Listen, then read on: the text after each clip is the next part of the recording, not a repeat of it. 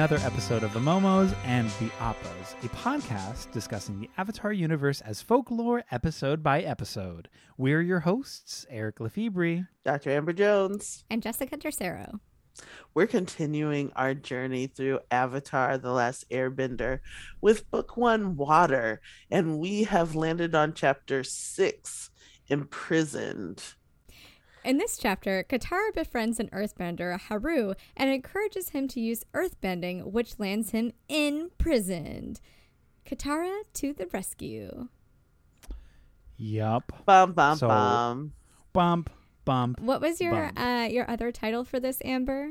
I feel Uh, like this is my- a good place to insert My that just right off the alternative bat. title for this was Car- Katara gets a bad case of white savior syndrome, but it works out. It does. It, it works out. And honestly, I think it ends up being very complex um because you know me like I'm watching it and I'm like just because it's my favorite character doesn't mean that I condone this kind of shit cuz I don't. But Yeah. what does it really make me feel about her? Um anyway, let's dive in.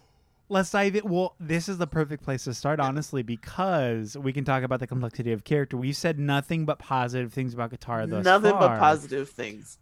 But if we understand the complexities and the nuance of character and people as individuals, we can spend some time with a young Katara who, as strong, insightful, and as empowered as she is, And right she may are- be. And right she may be, there is a bit of a messiness with this this episode with her. Just in in that context of like the savior complex that she has. I mean, even right off the bat, right? Because she shows up to this town, has no context for what's happening, but immediately is like told, "Hey, we're not allowed to earthbend here." And she's like, "But what do you mean? If I couldn't earthbend, then I don't know I what I would die." do, right?" And she like she does have that like very like, "But oh my gosh, this is a way of life and you have to be allowed to do this."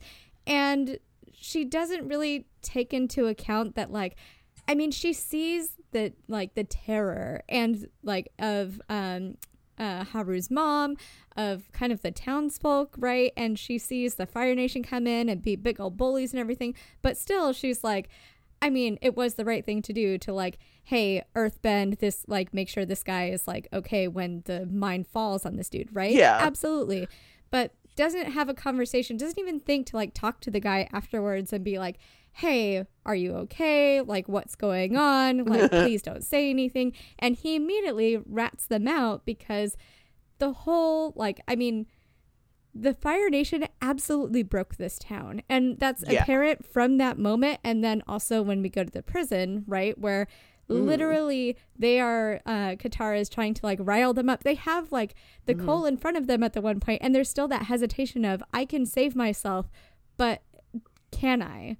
Like they they are Yes. fucking broken.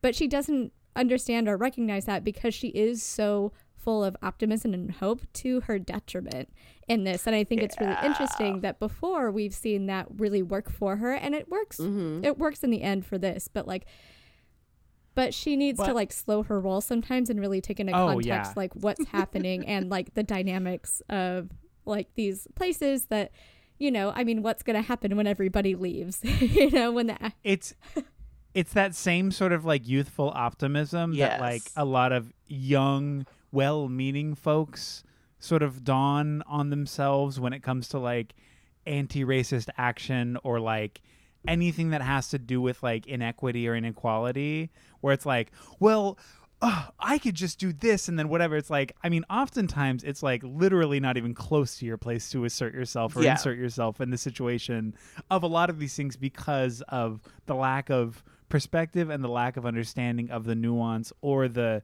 scenario as it is. And it's such a clear, like, obviously well meaning, obviously she wants to do the right thing. She's like, I can't believe Yeah. that you're not living the life that I am, and that's unfair. Let me get you thrown in jail just because I think that that's wrong. And it's, Yeah. I mean, at again, at the end of the you day, you shouldn't does care work about out. jail. I don't care about jail. literally li- It's like not why happen like, to who you. It cares? hasn't happened You to didn't me. mention that you have a flying fucking bison. Of course, you don't care about an inescapable jail because you can escape. You can Yeah. escape. which, Exactly. which is a big conversation about privilege right Yes. like where she's going into this space with not a care in the world because she knows oh well it's never affected me why would it affect you but like that complete lack of empathy Yes. just com- like washed over with this sense of like superiority just in terms of like I can help you. It's like well you can't. also, so Yeah. stop. the- Please get away from me. the idea that she can't be friends with everybody or that not everybody li- immediately likes her because she sees this person bending and she's like oh cool you bend i bend let's be friends and the person is like like haru is just like oh shit and fucking runs. And what's her instinct? To chase him down and be like no no no i'm okay i'm okay let's be friends. No no no. Like i have to be friends with you. It's not like oh maybe i shouldn't be here or maybe this isn't. And even when she comes up to him he's like no. Like and she's just still trying to force herself on him like in in or like her friendship on him because And her ideas on him. yeah absolutely. And without even stopping to consider uh consider him and his feelings or again like the context of the situation The real things that he has said, like, no, the consequences for this are they took my dad away years ago. The Mhm. consequences are people freaking disappear out of their beds at night. Mm-hmm. You are not listening. yeah. Mhm. like the fact that like she went from that then like were they like staying in their home or something or they had a meal with these people and then she like immediately gets her son arrested and sent to jail which is that woman's worst nightmare the nightmare she's been living with for years ever since losing her husband and i'm just like katara i would beat the shit out of you yeah I, it's it is it is the strangest. I mean, I feel like there's a level of it in the story where it is nice to see somebody who is so like wonderful. You seeing them just like in a different perspective where it's like, yes, they are flawed. Yes, there is a lack of cognizance here. There is Yeah. a there is sort of an inept characteristic that Mhm. we didn't see before. But it is definitely hard to watch her be this young optimist Yeah. in these impossible situations with zero risking- regard for the well-being of others. And yeah, even- just risking a whole family. She's like, I'm gambling everything. I don't care She's because like, whatever. "Those What about the sake of goodness? Yeah, they were mean. and even like Aang and Sokka are like, I don't think that this we could do this. Like both of them, even like Aang as the Avatar is like, I guess you're right. I guess we have to help now, but like, I don't, I don't know. And like in that, she's still like, no, we're gonna do this. We we we've got this. But like, again, it's it's not their place and like Aang recognizes that she's overstepping where like she's overstepping in every in every single way. But I also feel like that there like that was such a small part of this that like this is like framing Katara like the episode frames Katara as in the right.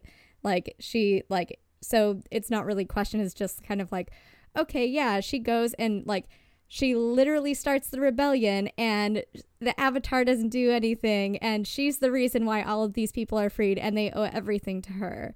Like you know what i mean? Like it, it kind of you know that new uh hairspray the tracy turnblad like i mean the uh, white savior? Or uh where it's like oh yeah. oh but you're oppressed. I like look it it's so easy to be to be white or to be this you know and like look it Just you dance with me. have you ever thought? Yeah. Have you thought about marching? Have you thought about demanding your rights? Oh my gosh, no, I haven't. Tell me more, queen. Oh. Like How does that work? so like Yeah. so like in that same way where in that narrative like, you know, uh, this white woman is like leading this rebellion of this entire people and their salvation and saving them. Katara is doing that here and it seems it's not questioned within the narrative except Yes. subtly by Aang and even that is kind of like not a bigger conversation like it should be I think. Yeah, I was thinking the same exact thing that if there was anyone who could have actually stopped her from doing these horrendous things, it should have been Aang. But at this point, Aang is not taking on all of that responsibility. He's like still letting himself be a kid. And maybe this is a really good example because I feel like Aang later on, thinking back on this, would probably be disgusted with what how they handled it. oh, Um, absolutely. Because Aang is very quick to like correct anyone who tries appropriating his culture Mhm. or anything like that. And so he really needed to be the one to be like, no, Katara, this is wrong.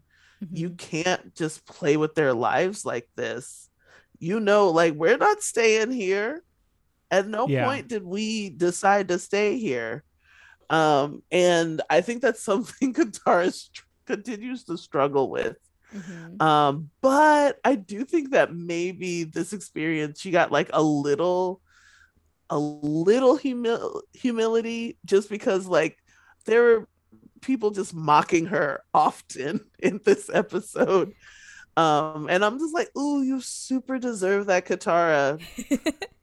yeah. mean- You, you really deserve it, man. I feel like there were those moments, but I feel like they would have Mhm. followed through on the whole thing. And instead of like having that big Katara, you saved our whole village. We are going to I start this rebellion. yeah. I feel like if they any just any off. criticism that they had of her beforehand was framed as like a loss of hope and not like Yeah. a you fool. Like how dare you? Yeah. it is un- it is unfortunate like you're saying like it, it really is just from a narrative perspective and a writing perspective framed as a good thing ultimately that she did these these things when in Yeah. fact it's like you're lucky that there is a level of it worked out but realistically you're gambling with the livelihood of an entire village Yeah. specifically the livelihood of people who've already been through horrendous trauma not even just in specific situations but on a daily basis Yeah. because of the occupation of the fire nation so like the, a lot of a lot of the severity of the humanity and like the empathy kind of just Mm. gets completely swept under the rug for the sake of narrative Mm. for this episode And um especially with the happy ending at the she so- end. literally gets up on her soapbox in the prison and says like like she admits that she doesn't like okay we grew up with tales of how strong earthbenders are. Courage runs deeper than anything. Your strength is your heart and blah blah blah right? Where she's saying admitting that she does not know earthbenders. She has never met one but So there are these stories. myths. There's these stories about how cool they are and how great they are and their courage right? And she sounds she sounds foolish. And then when like you know that's how she's treated but like looking at the words that she says and like kind of like reflecting on that like how fucking foolish she's just saying like oh look i don't know you people but i heard things like from my grandma y'all are supposed to be Did cool you know the Avatar is back? like oh my god here's this great news you guys it's Like, okay you you, might can have- fight back mm-hmm. Been suffering, but that's like gonna end really soon because like the Avatar's back. So like you should Yeah. be happy. And I think it's It's also like- important that Aang Aang never once reveals himself as the avatar in this. Yeah. Never No, he once. doesn't.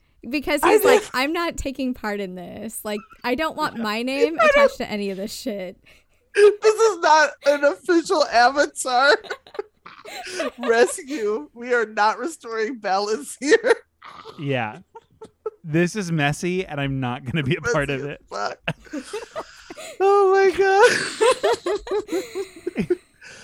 uh shit. yeah and it's just and i think about like you know this whole sh- podcast is about the impact these stories had on us in like every single way and i want to scream thinking about like the white girls that are like i am just like katara and i will find suffering people and i will tell them bedtime stories about themselves Oh and god. I'm going to help them find their courage. Clearly, they've just lost their courage. I can help them with that. And like literally Yes. that's where this episode just needed to be critical and like change the narrative, change how she was responded to, Yeah, change all of they- that. So those There was room for it. there was. There They was- There was. With- with- room for with it. his with his dad specifically Yeah. Like at the dad. prison if he if he if he were to just sit sit down for like like 25 seconds of dialogue to be like i know what you're doing and how it feels good please consider these things Mhm. like, Yeah, like- will you consider us and these I these things and your action in it Yeah. like that's it like And, just like, or even was- at the end. I'm so sorry. No. Uh. I'll get it out. Don't forget what you're saying.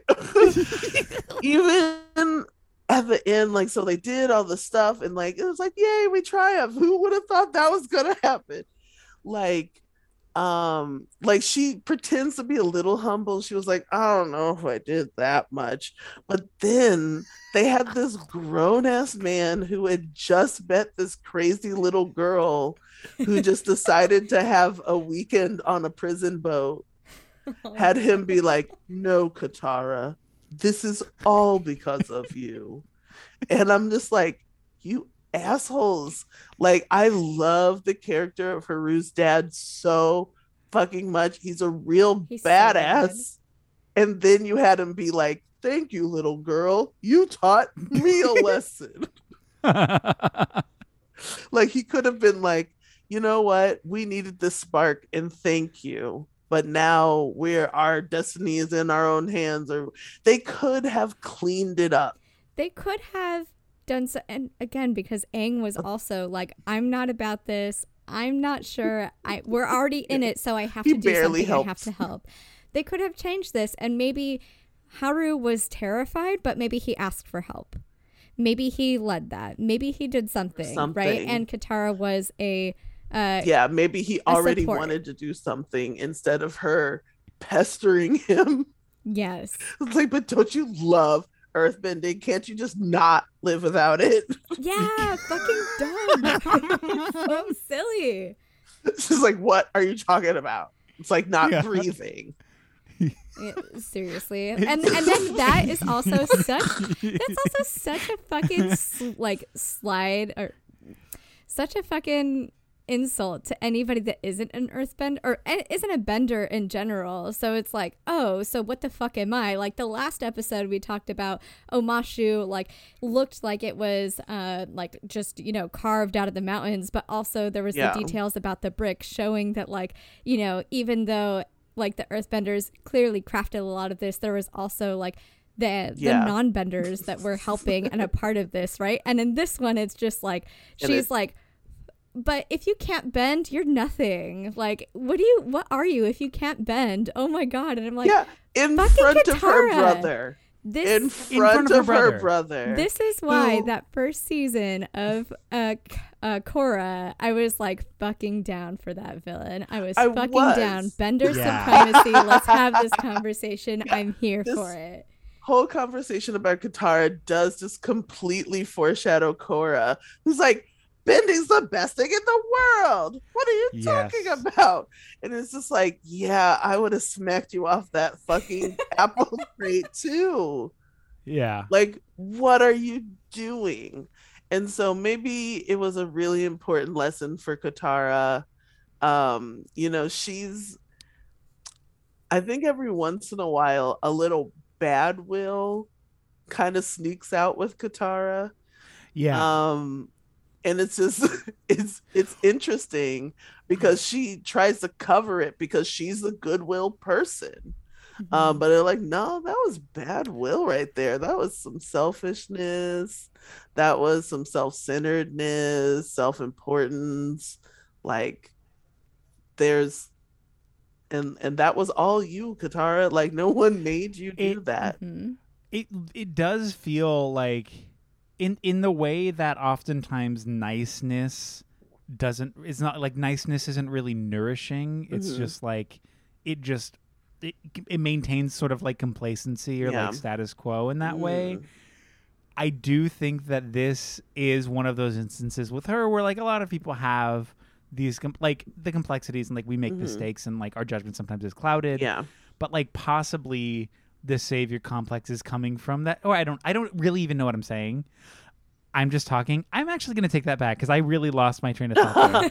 Um, um but what was I I, say was about that? I following that like there's still a part of her that wants more importance. hmm Like, yeah, she's Yeah. on this like yeah. one in the world trip with the avatar and they're facing all of this um danger that they don't even fully understand right now like Sokka hasn't even really like said much in like the last two episodes Yeah. um because it's just like all they're focused on is like oh we're going north so we're in general going in that direction Yeah. Mhm. um so i think that that does leave room for them maybe even just like out of anxiety be like okay um why don't we start right now why don't we start freeing some people I think yeah. part of this was a little Yeah. bit personal for her. Like, not to, Mm. absolutely not to give her an excuse for her actions, but um, when she connects, when, you know, she forces Haru to like accept her friendship and stuff, and he talks Mhm. to her about being uh being a bender and that the that's like bending is the only way he can feel feel close to his dad right and Mhm. she you know is talking about her mom this is the first time you get the context for the necklace that she wears right so Mhm. she sees I think this is her a lot of her projecting her own wishes onto Haru because his Mhm. dad is still alive. His dad is still there. The Fire Nation took him Yeah. and he's alive. He's he's somewhere he didn't out have there. a choice But she will never get that opportunity. So she is trying to force her emotions and her like manifest what she wishes that she could have and give that to Mm. somebody without even really asking if they want that or if this is going to be okay or like making them like she's just I think it's more personal to her in that sort of way in that sort of context um, especially once she sees that her actions are actually even worse than she thinks they are but Yeah. um but yeah so I Um, think that's that's why she takes up that mantle which again was not her mantle to take yeah it wasn't and that's why projecting is so hard and such a so bad and you need to like you no uh we we should all re- try to really hard to recognize that within ourselves yeah because that like it like you can create context in your mind that isn't even Mhm. there and make things worse for somebody and um you know and just really change um distort your perception of reality and i think that she absolutely did this in in this moment Yes. I love that explanation. Um, I was also thinking so one of my biggest pet peeves with the entire series is um but I also get that it's a joke.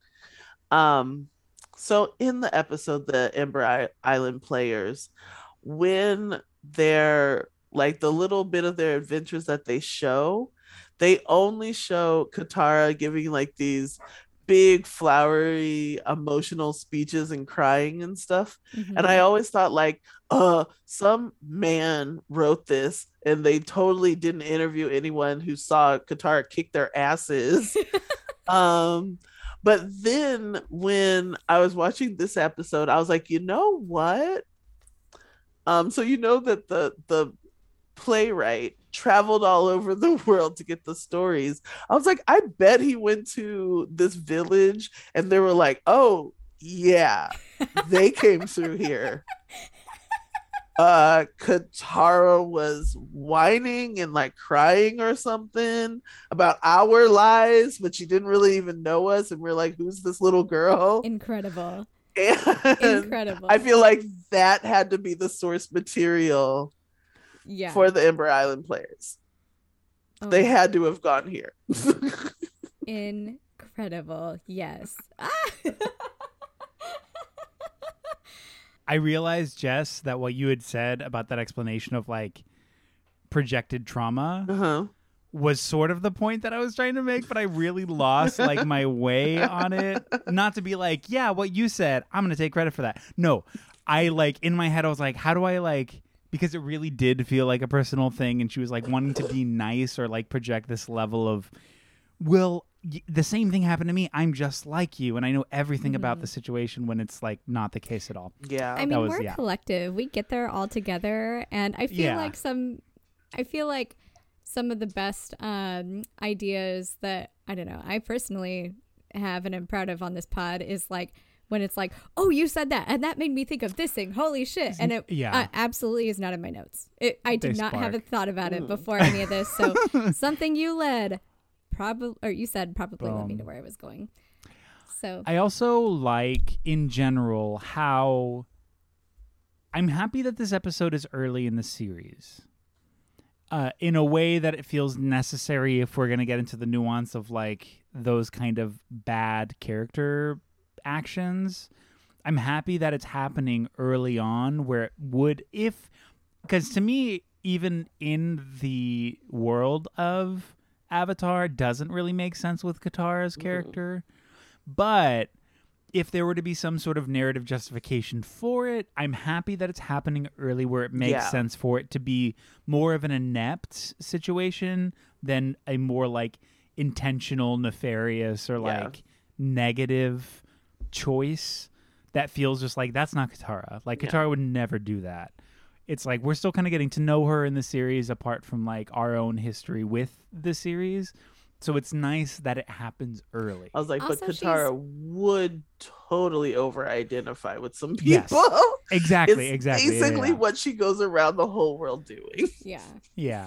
I mean, it's also like good to see that you're like even she has flaws, and some of those flaws are rooted in her goodness, you know, Yeah. and Yeah. in her like her need to like help others, which like yeah. Her niceness. Yeah. There's like there's like the level of I think that's where I was going with the niceness thing too, Mhm. just in terms of because niceness is so surface that oftentimes it's not intentional, it just is for the Mhm. sake of like status quo that like you can get wrapped up, but I'm nice and I'm good, that's not the same Right. thing. Yeah. Like just because you're nice or you mean well does not take away from action or like reaction to something or consequence of something, hmm you know? So I feel like the only person like really worth and of note that really for me stole the entire episode. Um Haru's dad. Yeah. Um his performance was so awesome. Like he put so many layers into it. Even when he's like talking to someone who probably is annoying the shit out of him he still like talked to Katara even um with with a certain like allowance like i feel like he understood most of all that like this is just some silly kid like yes she makes sense but i'm not gonna you know make her feel bad Mm-hmm. um but okay so here's how here's why he steals the show um when uh the warden or whatever he has them like lifted up on the coal the warden vo- uh voiced by george takei and We love a Sulu moment. beautiful wonderful um performance um he lifts him up and he's like i can't swim. And he says like with a straight face i know he's a cartoon person but still a straight face like that's okay. I hear cowards float. Boosh. And i'm just like ah! That is the best line. That is so hard. I loved it. And so i'm just like oh just haru's dad. Yes ma'am What's it? His name is Tyro. Yeah. Yes, i that's think. Tyro? i was like i don't know Okay. He also like I think it's his introduction to meeting Katara is immediately, okay, you're here, welcome. Here, have some food, and he gives her the food that he's eating, and then he like is figuring out the distribution of blankets and all of this to make sure that everybody Yeah. is cared for. And when like Katara is like kind of like giving him like the third degree just like why don't you guys like do something you guys can like rebel right oh my god why are you doing anything for your people He's like, we want to survive. We're going to wait out this war. I want to see my family. Look, I admire your courage and envy your youth, but I'm not going to risk everybody's lives. Like, that's, we're here to survive. we're not we're fucking crazy lady Yeah. Um, and then when she does make the plan for the coal, you know, she makes it with Aang. She doesn't make it with them. Mm-mm. and they see it and they're like, "What is this?" but I I do was like, okay, so she just dumped a bunch of coal in front of us. I do love um part of me liked that it was the coal that they took though because like yeah, so the reason that the Fire Nation is in their Yeah. city is to mine the coal for their ships and then they you know turn out the Fire Nation Mm-hmm. that. with that same export which I thought was really cool um it's very poetic. very poetic Yeah. um, I also really liked the um, the parallels to the Fire Nation's uh, prison industrial complex and America's prison industrial complex. yeah. How they turn them into slave labor and have them manufacturing their weapons of war to continue their uh, imperialist uh, goals. Thought that was like Yeah, super intentional and um, great. Awful, Hell yeah. but you know. No, but just great that that's a conversation being breached here f- Yeah. on a like on a kid show. Mhm. yeah, obviously, I I mean I know it's like more than that, obviously, but in its context of like being a Nickelodeon program aimed at like eight to sixteen year olds Yeah. largely, you're just like, oh, okay, but yeah, let's talk about it. that is immoral.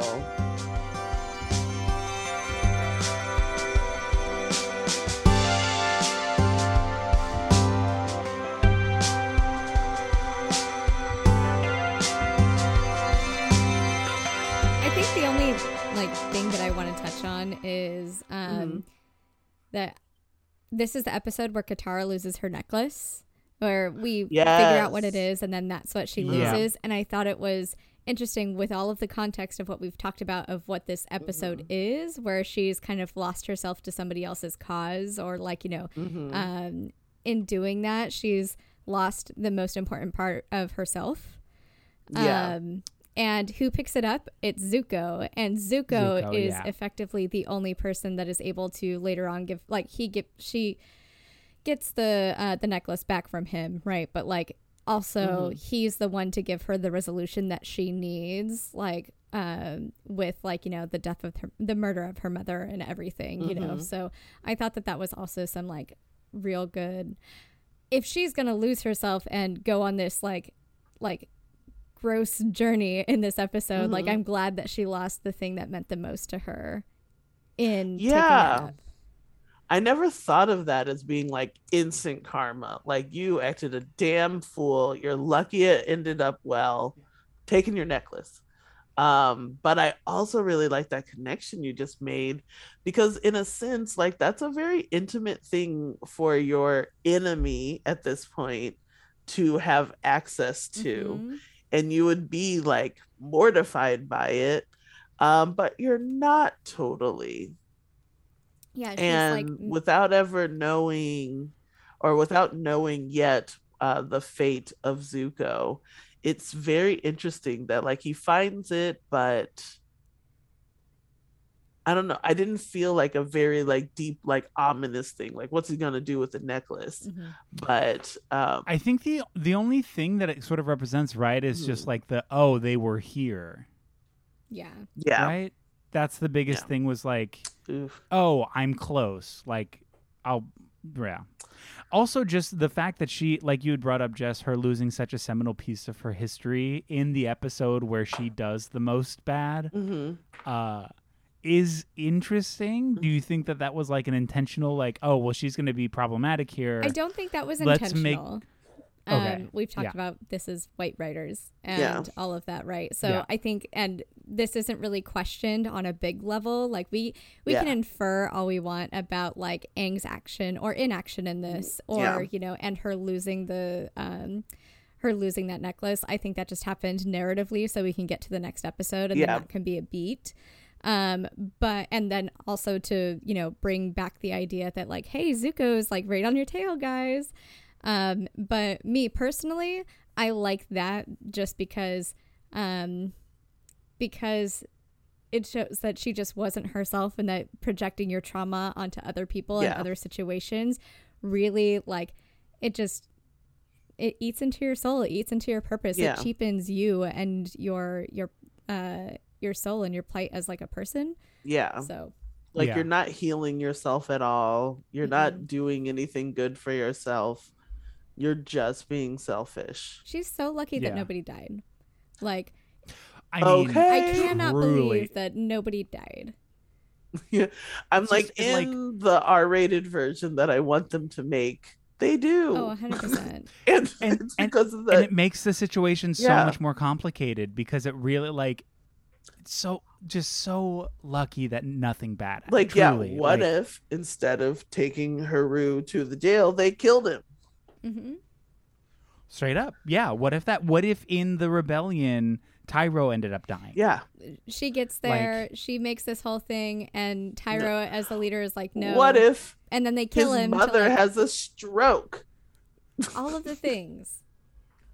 So many r- so many things could have gone wrong it's such a like a like a like a what is the word trepidatious no like a it's such a a, a fragile situation Yeah. the fact that everything didn't fall apart around her and them oh I feel like is is just chalked up to this is a children's show after all. Exactly. Even though this is a really irresponsible thing to be teaching children. yeah And I'll be damned if people who got this idea from this show ever come out th- at me this way. yeah Um you you bringing that up just as a point of um i wonder how many like young white people it taught like yeah you should Mhm. put your nose in other people's business Yeah, because I'm you know like, more than them Katara. like Mhm. whoa yeah. I just want to go around doing good. And Yeah. there's this, there are many more just like sociological theories about why people would flock to that sort of thing and why um most of those people would be young white women. Um yeah and so I just yeah, I don't think it was totally responsibly told hmm but you know like the message is here the message is everywhere yeah like avatar isn't the only reason why people do that right, absolutely. But it just reinforces that idea at a young age, right? And so Yeah. this is this is where having a more diverse writing room uh, could be beneficial, or you know, a director of color, or you know, some having somebody else other than white men Yeah. in the room for this. and or also could have been solved by making katara and Sokka visibly people of color yeah Yeah. like it doesn't Not- solve all of the problems but i think there is a layer of it that you made these characters so they could pass for white Mhm. so that white children can identify with them more um it would have put it in a different context if they were more phenotypically like they're supposed to be based off of Mhm. Yeah. Yeah, and I mean that juxtaposed with the back end of production from like a largely all white cast and a white writing room like like it it does it just reeks of lack of perspective. yeah Mhm. And it reeks of privilege and that's like largely just the issue of Mhm. like ah, again, any any other way the context would have been way different, but this was just like the most egregious way to kind of tell what they were trying to do with this in Mhm. this way of like saving those in need. But from a complete white perspective, it is Yeah. just savior complexes left and right. Yeah. That's all it, that's all it is. This is why I am into the idea of remakes as long as it is, Yeah. um, again, a, a different group telling the story that um, is not just white men. yeah And that gets and different gets the premise of the show, right? Like gets that's why really this cool. means something to people. it just i just i get so like i mean i don't know i we talk about this on nostalgia all the time i just get so like it's every time every time something feels like icky or off or egregious it's Mhm. like well who wrote this it's gonna be some cis white dude without any real perspective on anything that he's trying to like extrapolate on or create a narrative based on like you know nothing about this. That's why this feels wrong. It is so inorganic. It is so unnuanced and bad. Like Yeah, and it's, it's, just always like always we were like fed it constantly everywhere. yeah, that it like, literally oh, oh my gosh. that you only exist in the margins? that maybe they'll get to see your elbow in the corner in Boy Meets World, but you're Yeah. not one. Like you don't interact with the characters. Nothing. yeah I yeah, I hate it too, so much. I mean, especially for uh, like Jess and I, just as like white people, Mm. in terms of like most everything in as far as like westernized media of the last forever has been created Mhm. for people who look like us. Mhm. I mean, it's I just- mostly men. Like I go back and I watch And- a and- lot of movies, and and, I'm like, yeah. there is one woman Oh. in this, or there's two women, Yeah. and that every time they are forced into this nurturing role, or they get like one eighth of the lines, or they're just there and they are constantly objectified, right? But again, these Yeah. are all Yeah. white people that are in this space and allowed to be there. It just, it just makes me think of this part of like the diversity conversation um that people um that people always neglect is that those lack of perspectives and lack of like just looking at other people that is a detriment to all children you know? Yeah. like especially to like the black and brown children that don't get to see themselves at all. But it's also a detriment to white people because i know i can always tell when i'm meeting and interacting with a white person who only has like popular media imaginations about who i am. And if i like step outside of that they're like taken aback. And Yeah. they're like huh. And uh, like there's there's various other reactions but it's like and i'm like see i really wish your parents like had black friends. I really wish they exposed you to people because like this is not it. And you're gonna be confused and just think i'm mean when really it's just like no you you literally don't see me so why do i why would i want to Mhm. stop and talk with you yeah. i want to teach you that i'm a human being Yeah. I mean, it really, that lack of perspective does just, I mean, at its core perpetuates white supremacy, Yeah. but like outside of that, it doesn't give children who don't have these prejudices, who don't have these sort of like learned behaviors, it teaches them nothing.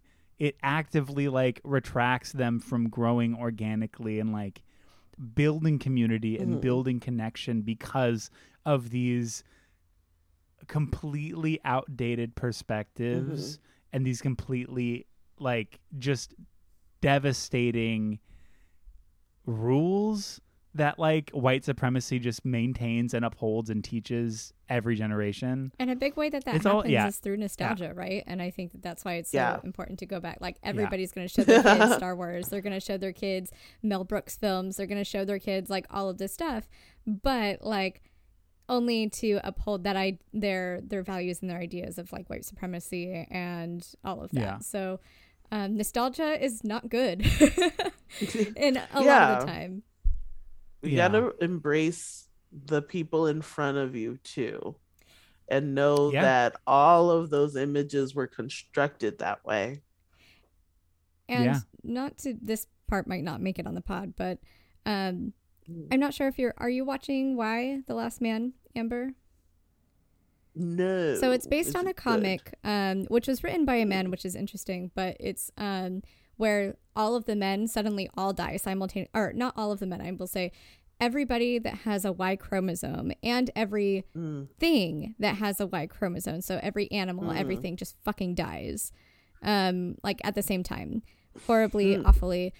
Um, so like planes fall out of the sky. There's only like it's supposed to highlight that you know uh, 98% of pilots are men, and this percentage of government workers are are men, right? And that's like very Mhm. prevalent on the back of the comic. It's like it's the here are some Mhm. statistics. This should make you think. But even in that Mhm. show, which is um, all all written by women, scored by women, directed by women, all women cast, women, um, like Cool. literally women doing everything. Mm. 90% of the characters that we are focusing on are all white or white presenting. And like which that's in with the comic. And like sh- people will be like white people would be like oh well agent 355 is black and she gets with the main character and that's cool and stuff like that. And it's like great but you still have like all of these white women that you're focusing on and their dynamics and like Yeah. their richness in this and like they're like even they're showing uh trans trans characters and stuff trans men and like Mhm. and i'm stoked on that because that wasn't addressed in the comic but like Mhm. they're also like it's all it's mostly white people and i'm like Yeah. this is not what especially fucking new york where a big part of the first few episodes takes place this is not like yeah, like how are we still making that mistake? still even with like Yeah. it's being celebrated for being all women all women crew all women this all women this and it's just like Great, but you're still telling the see, stories of is rich white women. Like, yeah, Yeah. like and then like they would turn around and be like, "You would criticize us, but we're i mean it's all women." It is and very like, good. "Uh, it's very good and it's really good Yeah. at like talking about the things that it's talking about and like internalized misogyny is fucking Mhm. incredible how they're getting into that and how yeah, like the world that men created we were all like it has some incredible things to say but i'm really pissed that it's like it's just white yeah, women it's it has some incredible things to say, but I think what many white women and white feminists miss is that all of that is connected to Yes. race and it's Yeah. all it's connected to class and all of these people that they're leaving out yeah and Yeah. so like you can say that awesome thing i want to hear it i want to consume this media but i actually feel like it's a particular level of violence when i'm watching some sort of post-apocalyptic world that doesn't have anybody like me in it Mhm. and I'm like, I feel like you're saying all of us die when you don't even know about our survival skills. You or they're all just like- background characters or that you like and like to you know and like for instance in the cabinet like there's you know a black woman and a muslim woman and they agree with the white woman who is the leader in charge right and they're there to like kind of like you know say like humanity like you know we are here for this Mhm. and i'm like okay but like and then the the black Yeah. woman the the the main black woman she is like this secret Mhm. agent that like uh is now working for um for the mom who is the the president in chief or whatever at this point but she is like literally just she makes herself a tool to be used by the white woman in power. I just yeah, and to I protect the only it also man goes left. towards there's this whole like competing like historical knowledge thing because like in like white supremacy individualism is really really valued and so it's like because of that people think like these little like token characters like that's representation. Mhm.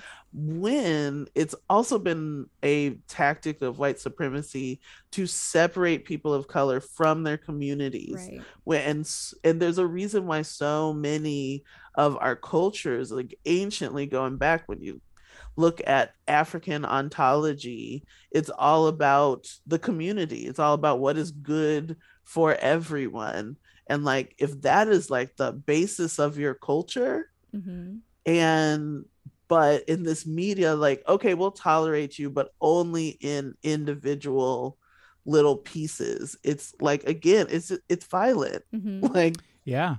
Like we Well, even exist what you were and we exist in communities and we exist in clusters and there's never only like one of us somewhere Absolutely. And that's one of also the insidious tactics of like capitalism tied to that because capitalism thrives on the individual. Yes. And so that's why that and like you were saying, it all it all is connected.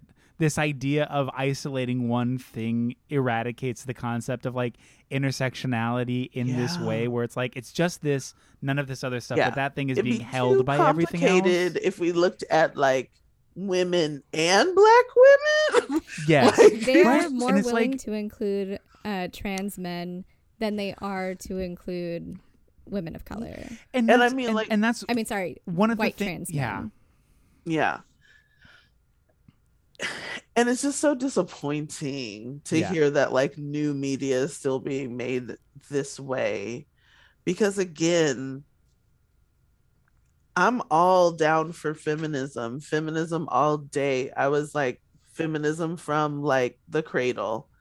Um, but you miss a whole huge part of it when you only talk about white women hmm who are Yeah. in a certain social and wealth bracket. Mm-hmm. Yeah.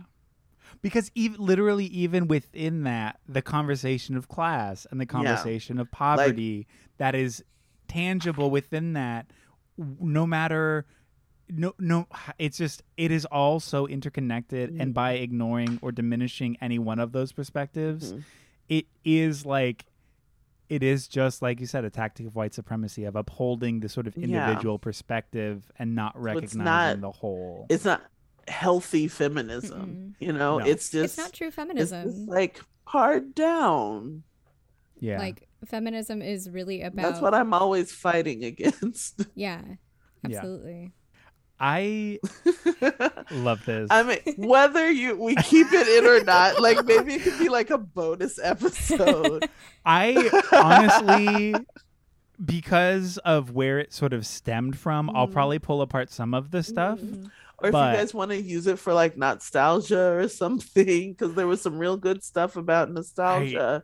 I mean, Amber, truly, a lot of this stuff is perfect. I mean, for this episode specifically, like, look at what we're discussing. Yeah. That, that perspective, and then, I mean, just tying it into media in general, like, for something that we hold so dear, for something that we, like, identify with and Yeah. really cherish, there is still an understanding of perspective that it is coming from predominantly white voices. And within that, a character like Katara, who we love and is Mhm. so good, like, because of that whiteness, there is still the capability for, like, inept violence or violence at the behest of like Accidental of violence. accident, accidental violence. is yeah. still fucking violence. that is still violence. Yeah, 100%. Yeah. and so like i guess in closing i just want to say like kill the culture of celebrity um So that's oh my god. I feel like this is opening up a whole nother door. But yes, 100 percent before I we knew go. i would because because there is that like you were saying Jess about like standum and like the idea of just like the the the the deifying sort of regular people is so wild because it really does categorize things back into the binary of good and bad when Yeah. those two things are so objectively false and untrue to the human experience like it- has everything to do with context and nuance and realistic perspective and also understanding that people's understanding individually of certain things is varying constantly and changes with time like there is no good well, like that and that's also a bigger question of Mm-hmm. like goodness and badness and like the nuance of historical perspective too like Yeah. oh my god yes saying there is so much intersectional nuance when it comes to that that the binary of good and bad in any sort of category especially with celebrity toxic and bad and incorrect yes And then Oh, we could even take that a um, oh step my further God. and go into like people standing companies and like you Oh know my just God. like for Oh literally no reason when they actually do yeah anyways but like, like, they gave two pennies to this charity i like. I'm gonna Yeah. spend two thousand dollars. Oh my god it's too much. It it's so wild. What a ah and you know what? It goes back oh my god just I be don't know. critical It goes of back to stories. be like I, I think back- it all goes back to the avatar universe honestly. Yeah. Um so much of it is a meditation on no one is 100% good or 100% bad. Uh, Iroh was a war criminal. Yep. Almost Um, name of our podcast. yes. Iroh was a war I criminal. think we should bring it up every once in a while. we really should. By think the way, brought it up like three times. Iroh was I think so. Yeah. a war criminal. It's Um, honestly, it's a nice reminder. Just, it's a nice Yeah. little reminder.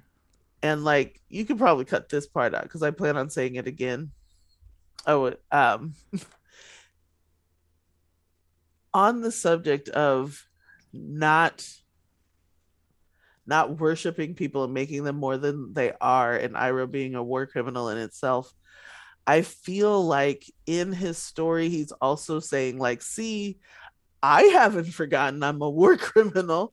I should not be Fire Lord. I was trying to be Fire Lord, and then I literally killed a bunch of people. Um, and why he purposefully puts himself back. And so, anyway, if you wanted any um nice to go thoughts on Iroh being a war criminal, at least he gets it.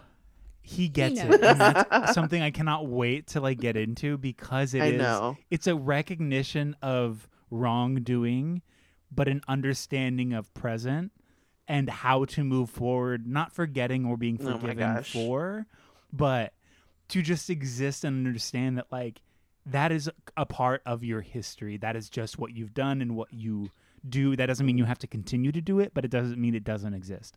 Oh, I like I love it so much. I it's know. so and It's that's why of is so America. interesting. it really is. Oh, Uh, well, look at us just absolutely going for it. Uh, that Hell. was episode six of the Momos and the Appas, and thank you so much for joining us. uh, music and editing by Eric Lefebvre. Artwork by David Tercero. Please, please, please do not forget to rate and review us wherever you get your podcasts. And goodbye and Goodbye. good night. Good luck. Goodbye. Good week to you all. Uh-huh. And And uh, Good to all a good night. Thanks again for listening. Okay. Yep, thanks for listening. Bye. I'm going to stop recording.